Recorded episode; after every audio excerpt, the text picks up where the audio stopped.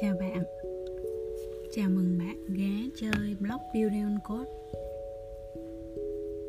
Trong bài podcast hôm nay, mình sẽ đọc một bài viết nằm trong hành trình của tôi.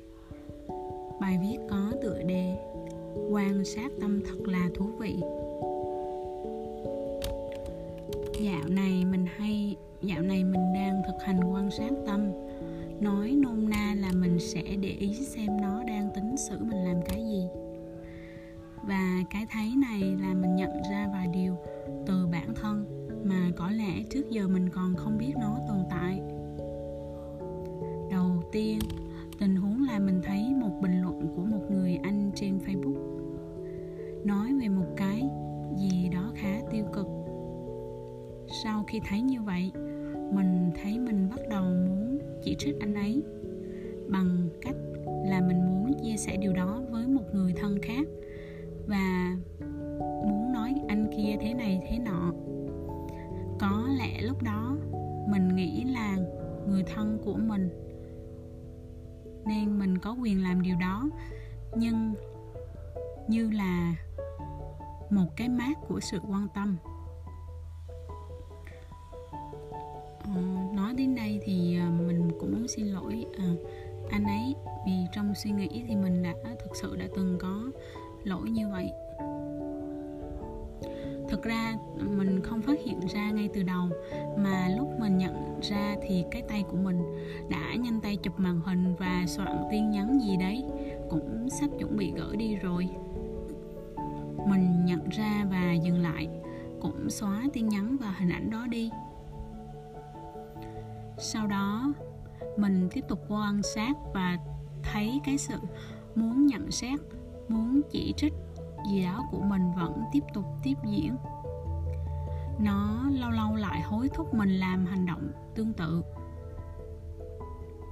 Bẵng đi một thời gian rồi, giờ mình ngồi viết lại thì cái muốn nhận xét đó đã nhạt đi nhiều rồi và mình không còn nhớ nhiều đến nội dung đó là gì nữa. Thật là thú vị phải không? Nếu mà mình không quan sát và nhận ra hẳn là mình đã thua bạn tâm thích nhận xét và chỉ trích người khác này một bàn rồi. Câu chuyện thứ hai là về tính nhiều chuyện. Chuyện khá là nhiều chuyện thật. Mình vô tình thấy một hành động không nên thấy cho lắm giữa hai người, mà không nên có mối quan hệ như vậy. Thế là cái tâm muốn kể cái điều này cho một người khác lại trỗi dậy. Mà bạn này siêu mạnh luôn nha, cảm giác phấn khích ý, phải không? Rồi cảm giác hả hê như nắm được điểm yếu của người khác chăng? Hay là cảm thấy mình nắm một bí mật của ai đó là một vinh dự hả? Tôi ơi, mình không định nghĩa được, nhưng rõ là bạn ấy rất mạnh. Cứ hở mình thấy đối tượng đó là bạn sẽ nhắc lại một lần. Khó chịu lắm cái cảm giác khi mình muốn kể điều gì đó. Nhưng mình đã dừng lại và đặt câu hỏi. Đây có phải là chuyện của mình không? Tất nhiên là không rồi. Thế nếu mình nói ra thì có mang lại lợi ích gì cho mình hay cho người khác không? Lại là không, phải không? Thế đích thị cái ham muốn này là cái sự nhiều chuyện, thích thị phi của mình rồi. Chà, mà bạn này bám dai ghê. Dù một thời gian mình quan sát bạn ấy cũng khá yếu đi rồi, cơ mà đúng là bạn ấy hay xử mình lắm.